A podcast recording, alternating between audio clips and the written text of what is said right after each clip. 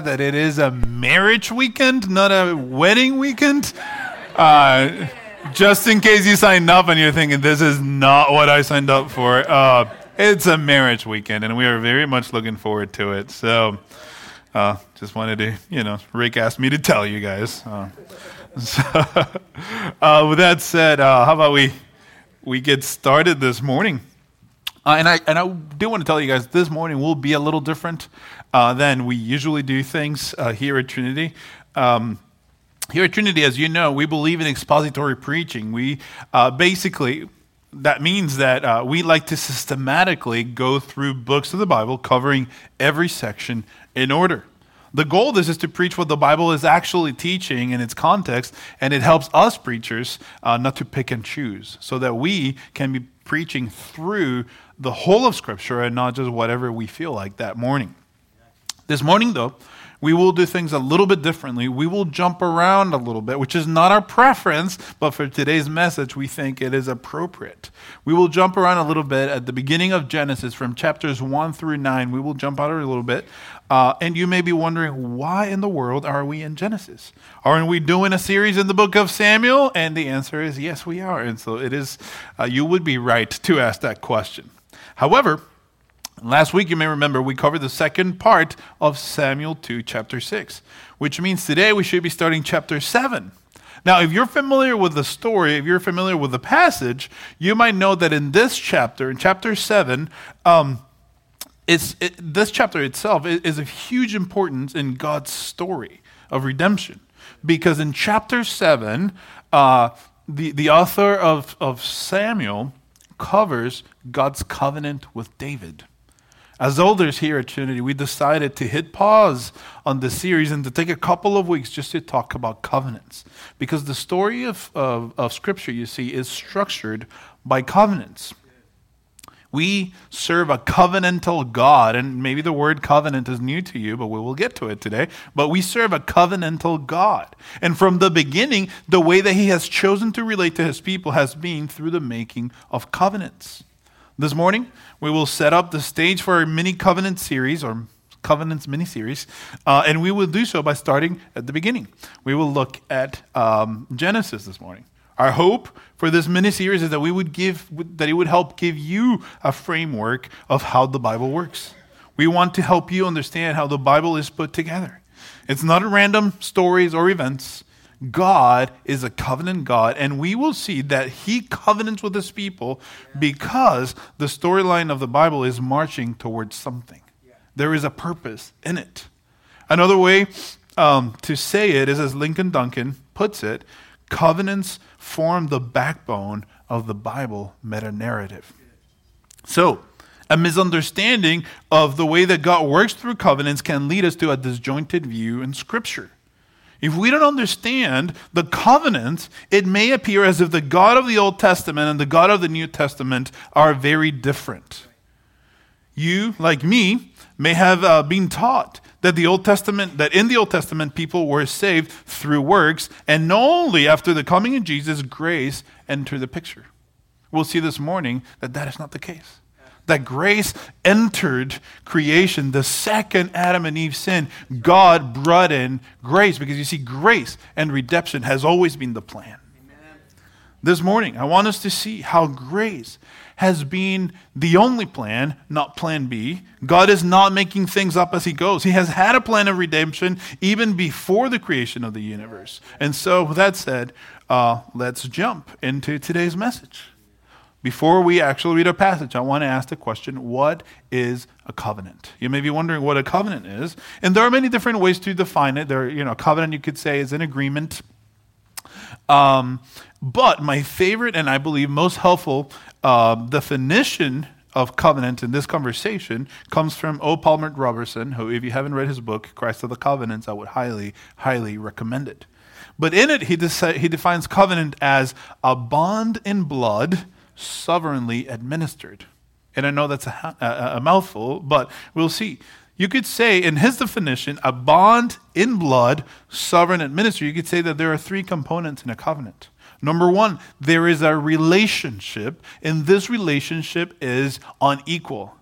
In a covenant, there is one that is in power and then one that is a subject. In old days, there would be a suzerain lord that would make a covenant with his vassals. Here in Scripture today, we will see that God, in his covenants, our relationship is unequal because he is a sovereign Lord and we are only his followers. So there is a relationship. In a covenant, there is also a blessing. And in a covenant, there is also a condition, as we will see shortly. So God, in his relationship with humanity, has made two main covenants. The covenant of works with Adam and Eve, which we will talk about in just a second, and the covenant of grace, which we will also cover today. With that said, would you jump with me to Scripture? Would you open your Bibles in chapter 1 of Genesis? If you know where Genesis is, it's at the beginning. And so let's go Genesis chapter 1, verses 28 through 30, and this is the word of the Lord. It says, "And God blessed them, and God said to them, 'Be fruitful and multiply, and fill the earth and subdue it, and have dominion over the fish of the sea, and over the birds of the heavens, and over every living thing that moves in the earth.' And God said, 'Behold, I have given you every plant yielding seed that is on the face of all the earth, and every tree with seed in its fruit. You shall have them for food.'" Verse 30 says, "And to every beast of the earth, and to every bird of the heavens, and to everything that creeps on the earth, everything that has breath, I have given every plant for food." And it was so. And God saw everything that he had made, and behold, it was very good. And we're going to stop right there. And now we're going to jump a little bit. Remember, I told you we're going to be jumping. Now I want us to fast forward to chapter 2, verses 15 through 17. This is God still instructing man and woman. And he says this to them. He says, the Bible says, "The Lord God took the man and put him in the garden of Eden to work and keep it. And the Lord God commanded the man, saying, 'You may surely eat of every tree of the garden. But of the tree of the knowledge of good and evil you shall not eat, for in the day that you eat of it, you shall surely die.'" And so, after God in his kindness created all things, he blesses Adam and Eve. He makes what we call a covenant with them, and you may be saying, well, it doesn't use the word covenant, but we will get to that. But God here makes a covenant with them. He blesses them with instruction. He instructed them on how to care for and enjoy the creation he has just made. Now, in the passages we just read, like I said, we won't find the word covenant. So how can we say that there is a covenant? Well, we say there's a covenant because they have all the components of a covenant in this promise. You see, first, there is a relationship. There are two parties in this covenant. God, as the sovereign creator, establishes a covenant with man, with Adam and Eve. He establishes a covenant with them. Now, it's also important that we remember and that you notice that in Scripture, it is always God that takes the initiative when it comes to covenants. God's relationship with man is different in nature from his relationship with the rest of creation. So God and man have a relationship. So we see the first part of a covenant. There's a relationship. There is also a blessing. In Genesis 1:28, Moses says that God blessed man and woman by giving them a command, which is a little countercultural, isn't it? Interestingly, this command is the blessing itself.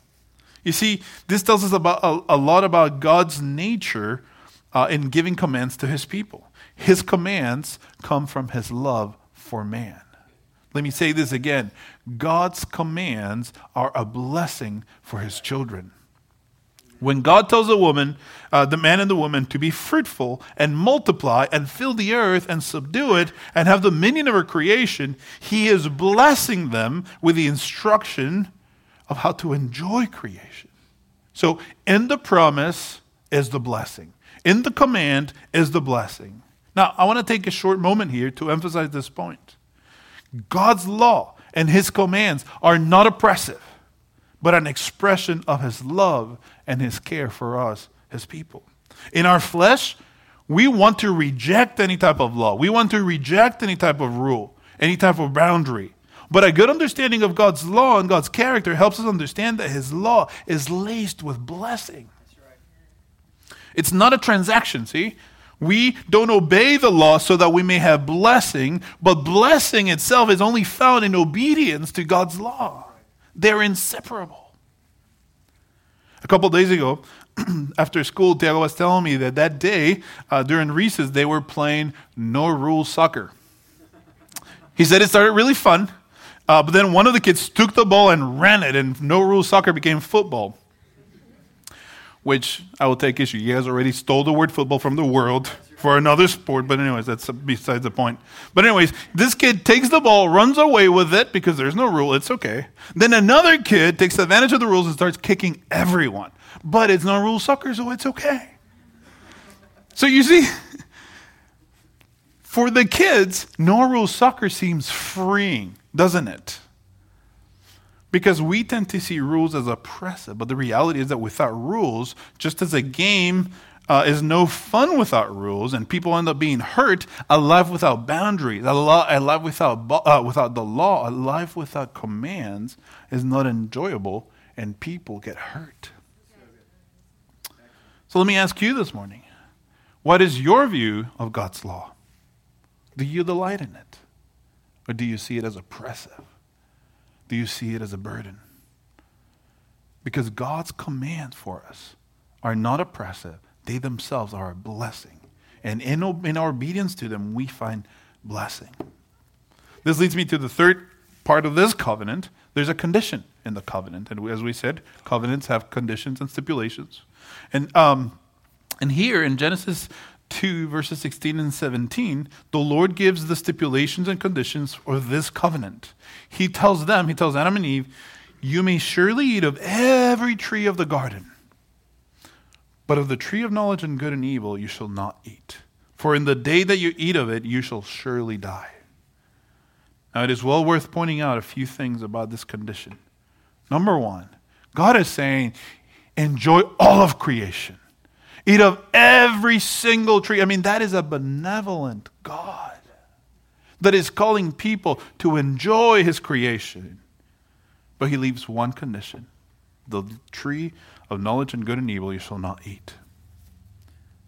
I think it's worth pointing out that this condition is not a condition to earn a blessing.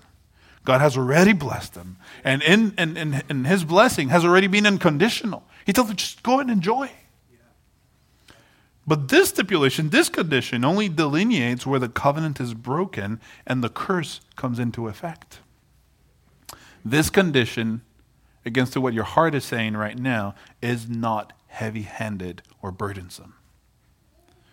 We have all at some point wondered why God placed a tree in the garden. Once again, my son Tiago, this very week, he asked me, why did God put the tree in the garden? We have all asked that question. But the reason God places the tree in the garden is to remind the man and the woman of their place as created beings and God's place as sovereign creator and benefactor. God sets that tree in his kindness to remind them, to remind us of our place. Now, this covenant that we just spoke about is commonly known as the covenant of works. Because you see, in all of the history of humanity, this is the only instance when man's relationship with God is dependent on his obedience to his commands. That is why it's called the covenant of works. As you may remember, this covenant that God makes with Adam and Eve is short-lived. Because in the very next chapter, after being deceived by the serpent, Adam and Eve break the one condition God has given them. This, we know, carries terrible consequences. Adam and Eve know this. In their disobedience, they broke the fellowship they had with God. And what did they do? They hide. And church, that is heartbreaking. Because isn't that our default, to hide from God? They hide because they know the condition. They know the covenant that was made with them. They know that the penalty for their disobedience was death. They know they deserve death now. Surely God will destroy these traitors that wanted to take his place, right? Let's see how God responds to their disobedience. So let's jump to chapter 3. And in chapter 3, we will see what we call the covenant of grace. And I want us to go to verse 12. Verse 12 says this. It says, the man said, the woman whom you gave to be with me, she gave me the fruit of the tree, and I ate it. Way to throw her under the bus. Verse 13 says, Then the Lord God said to the woman, What is it that you have done? The woman said, The serpent deceived me, and I ate. Once again, the blame shifting. The Lord said to the serpent, Because you have done this, cursed are you above all livestock and above all beasts of the field. On your belly you shall go, and dust you shall eat all the days of your life. I will put enmity between you and the woman, and between you, your offspring, and her offspring. And he shall bruise your head, and you shall bruise his heel. And I want us to stop here for a moment. Actually, let's keep going. Verse 16. It says this, To the woman he said, I will surely multiply your pain and childbearing. In pain you shall bring forth children. Your desire shall be contrary to your husband, but he shall rule over you. And to Adam he said, Because you have listened to the voice of your wife and have eaten the tree of which I commanded you, you shall not eat of it. Cursed is the ground because of you. In pain you shall eat of it all the days of your life. Thorns and thistles it shall bring forth for you. And you shall eat the plants of the field. By the sweat of your face you shall eat bread till you return to the ground. For out of it you were taken, for you are dust, and to dust you shall return. After Adam and Eve sin against God, and after all their blame shifting, you said that, well, the woman you gave me, well, the serpent told me. After all the blame shifting, God responds to their sin in an unexpected way. Instead of smiting them immediately, he could have rightfully and justly just killed them in that moment because he told them that was going to be that was a condition.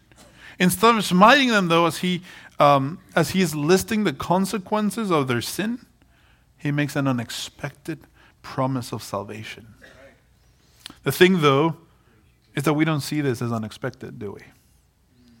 We, unfortunately, have come to expect God's mercy as if it's a given. That's a dangerous place to be in. For you see, God promises that there will be one that comes from the offspring of the woman that will bruise the head of the serpent, and the serpent shall bruise his heel. Church, this is the first promise of deliverance to a people that deserve death. God makes an unexpected promise, but we usually expected, don't we? Have you ever thought about the fact that God did not offer mercy to Adam and Eve? God didn't have to at all. O. Palmer Robertson says this. He says, God had absolutely no obligation to man once he had resolved against the Almighty's will and aligned himself with the serpent, who is Satan. But God is gracious. He bound himself by oath. Although man proved to be an ungrateful, self-willed rebel, God chose to obligate himself to the sinner. So you see, Adam and Eve are expecting death. God instead makes a promise of redemption. Now, before we look at the promise he made, I want you to notice that since the beginning, sin carries consequences in the life of man. Adam and Eve's lives will definitely become harder as they live in a world broken by sin, by death, and futility that they themselves unleashed through their disobedience. We won't go into the details of the consequences, which are pretty self-explanatory that we just read, but I intentionally wanted us to read it together so that we would see that sin always carries consequences. So not only will their lives now would be difficult, but because they unleashed sin, death, and futility into creation, they would also now experience physical death. But even then, God makes them a promise. In verse 15, like I said, we just read it a second ago, I will put enmity between you and the woman, he says to the serpent, and between your offspring and her offspring, and he shall bruise your head, and you shall bruise his heel.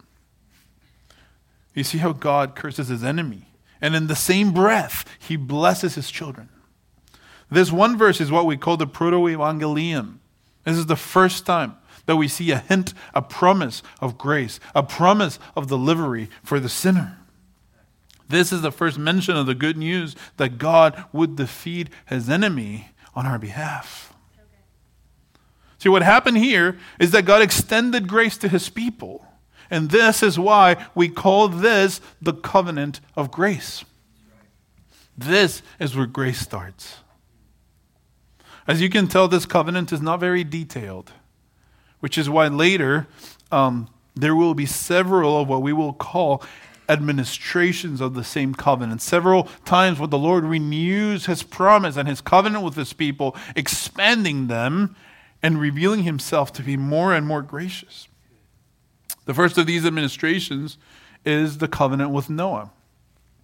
Unfortunately, between the promise in chapter 3:15 and the story of Noah in chapter 6, everything goes downhill pretty quickly. To the point where the Bible says in chapter 6, verses 5 and 6, it says this: "The Lord saw that the wickedness of man was great in the earth, and that every intention of the thoughts of his heart was only evil continually. And the Lord regretted that he had made man on the earth, and it grieved them to his heart." God is grieved by the sin of his creation. Then this leads us to chapter 6:13, where God says, "And God said to Noah, I have determined to make an end of all flesh, for the earth is filled with violence through them.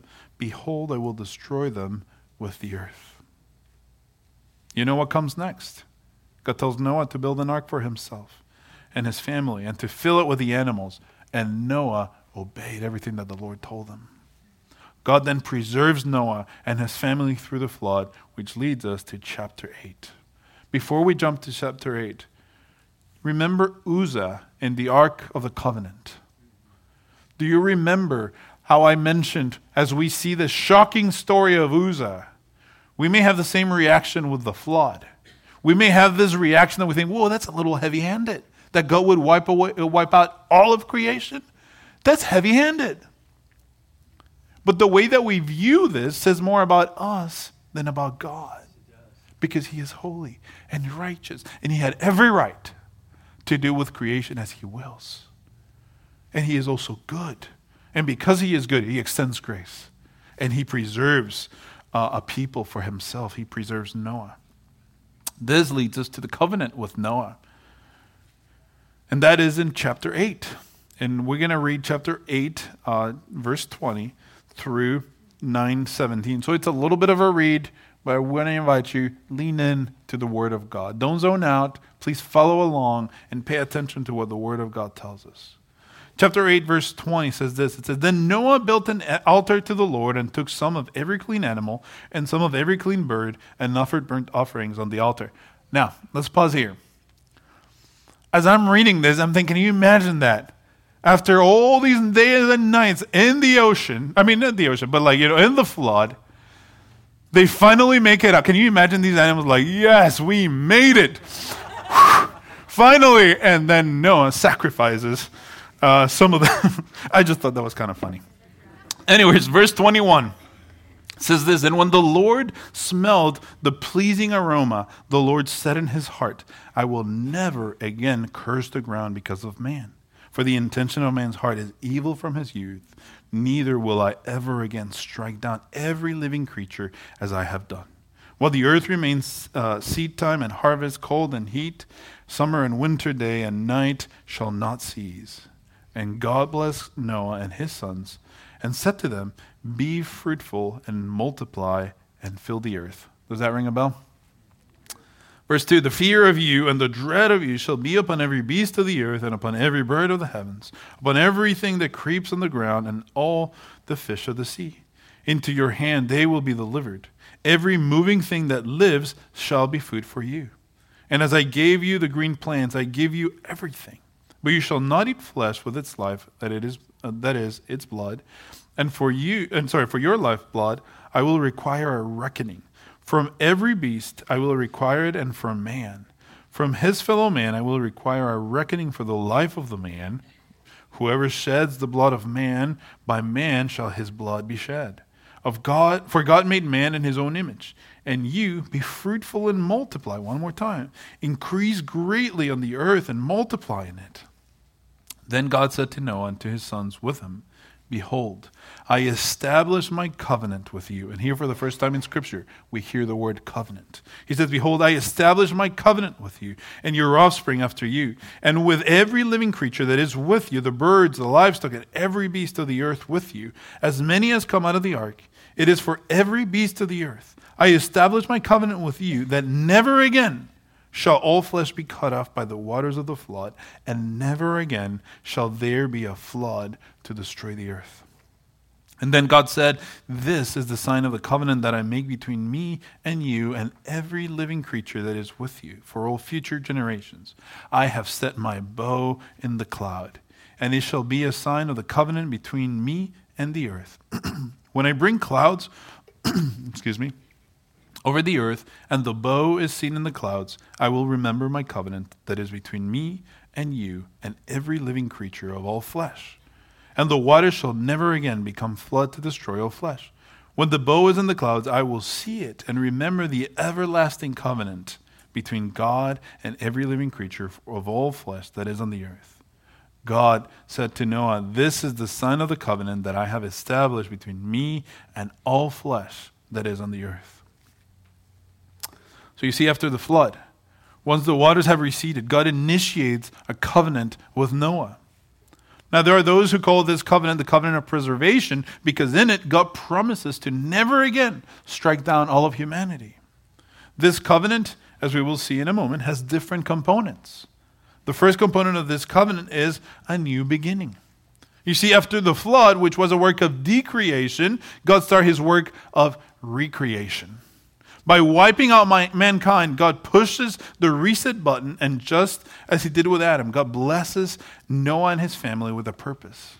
He calls them to be fruitful and to multiply. Now, this is clearly an echo of God's instruction to Adam and Eve on how to care for and enjoy creation.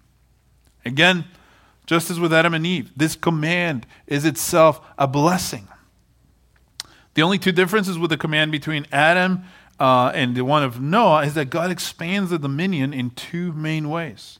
First, it gives man dominion over the animals for food. And secondly, it gives a new ethic for the sanctity of life.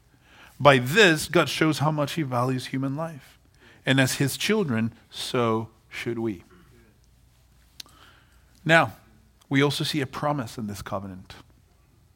There's a new beginning, there's a new promise. In verses 9 through 11, God makes a new promise. He binds himself not only to man, but also to all the animals on the face of the earth. He promises he will never again destroy all living things by flooding the earth. Now, does he do this because he reconsidered what he did? Do you think God felt bad about what he did with the flood, and so he regrets it? And then decides to make a new promise? No. The reason God makes a covenant with Noah is not because he regrets the flood, but it's because what he did was right, and in his holiness, he was justified, fully justified in his judgment. But what he's doing here, he's not fixing it wrong. He makes this promise because he is revealing to his creation that he is a patient and gracious God. If you keep reading, before the end of the chapter, you realize man is still very broken and deserves judgment. And yet God is binding himself to all living things that he will never do this again. And church, this is what we call common grace. Because the promise is not just to the Christian. The promise is not to his followers. The promise is to all mankind and creation. And that's what we call common grace. Though we all deserve death, God chooses to offer patience to his creation. With this promise, God then expands the covenant of grace he made with Adam and Eve, and he reveals a new level of his grace, of his kindness, and patience towards his creation. Notice that once again, it is God that initiates the covenant. This covenant is unilateral and unconditional. This promise is given to all living flesh. So we have a new beginning. We have a new promise. And now we have a new sign. In his kindness, God often gives us signs to remind us of his kindness. In this case, he gives not only Noah, he gives a sign not only to Noah, but to all of creation. He gives us a sign that reminds us of his patience and of his promise to never again strike down all of the earth. In verse 13, God says this. He says, I have set my bow in the cloud, and it shall be a sign of the covenant between me and earth. You see, God says he has put his bow in the cloud, because in Hebrew, there's no word for rainbow. And so the word used here, the word bow, refers to an archer's bow, which is a weapon of war. What does this mean then? It means two things. Number one, that God has laid down his weapon. Number two, this bow is now pointing up. This bow is now pointing at God himself. Meaning that if he were to break his promise, the consequences would fall on him. You see, this covenant God made with Noah and of all creation, like I said, it's called the covenant of preservation, because God promises to never again destroy all of humanity as he did with the flood. This, again, is a promise of God's patience. But you see, God still hates sin. And God is still holy. And the consequences of sin today is still death, just as it was in Genesis 3. Sin is still as serious today as it was in the time of Noah. And though God promises not to destroy humanity as a whole with a flood, as individuals, we will one day stand before the Father, and payment for our sin still needs to be made. And his patience. He is waiting for us to turn to him for salvation. To turn to the one deliverer that he promised in chapter 3 of Genesis. You may remember too that before God made a covenant with Noah, in chapter 8, verse 20, Genesis tells us that Noah built an altar to the Lord and took some of every clean animal and of some every clean bird and offered burnt offerings onto the altar. So there's a sacrifice. And in verse 21, and when the Lord smelled the pleasing aroma, the Lord said in his heart, I will never again curse the ground because of man.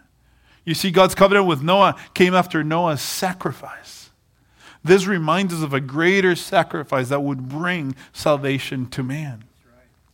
You see, the beauty of the gospel is that the bow of God's wrath was aimed indeed towards himself.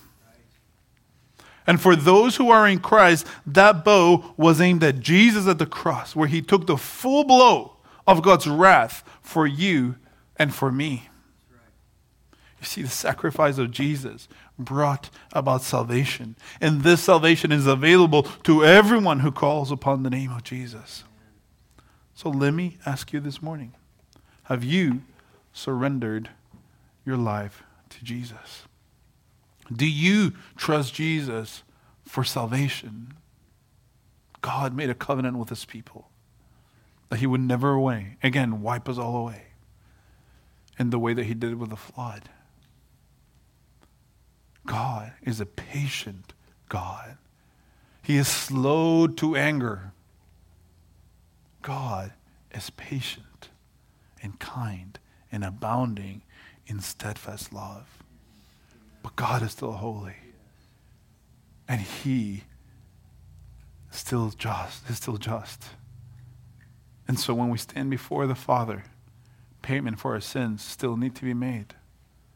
When it's your turn, will you be pointing at Jesus and say, he already paid it all? Or will you stand on your own and make payment for your sin?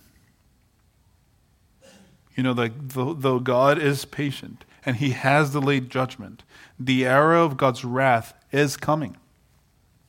And only those who hide behind the shield of Christ will be spared. Is that where you find yourself today? Is that where your hope is placed? Is it in Jesus, who made a new covenant? And we will see the new covenant in just a few weeks. Well, let me ask you this morning, where is your faith for salvation? Where is your hope for salvation? Is it in Jesus? Or is it in yourself? Or is it in the things of this world that will not stand in the day of judgment? Why don't we pray? Heavenly Father, we thank you, Father, for your sobering words, Father. Father, for the sobering fact that you are a holy God. But we thank you that not only are you holy, but you are also good and kind and patient and abounding in steadfast love. Heavenly Father, help us never to presume in your kindness. Help us, Lord, to be humble and to call upon the name of Jesus, Lord, and to partake of the salvation that has been made available for us through Christ. Heavenly Father, I pray for those this morning that may not yet know you. I pray, Father, that today would be the day when they hear the name of Jesus and when they decide, this is where I want to go. He is who I want to follow. Christ, the shield, is a shield that I want to stand behind.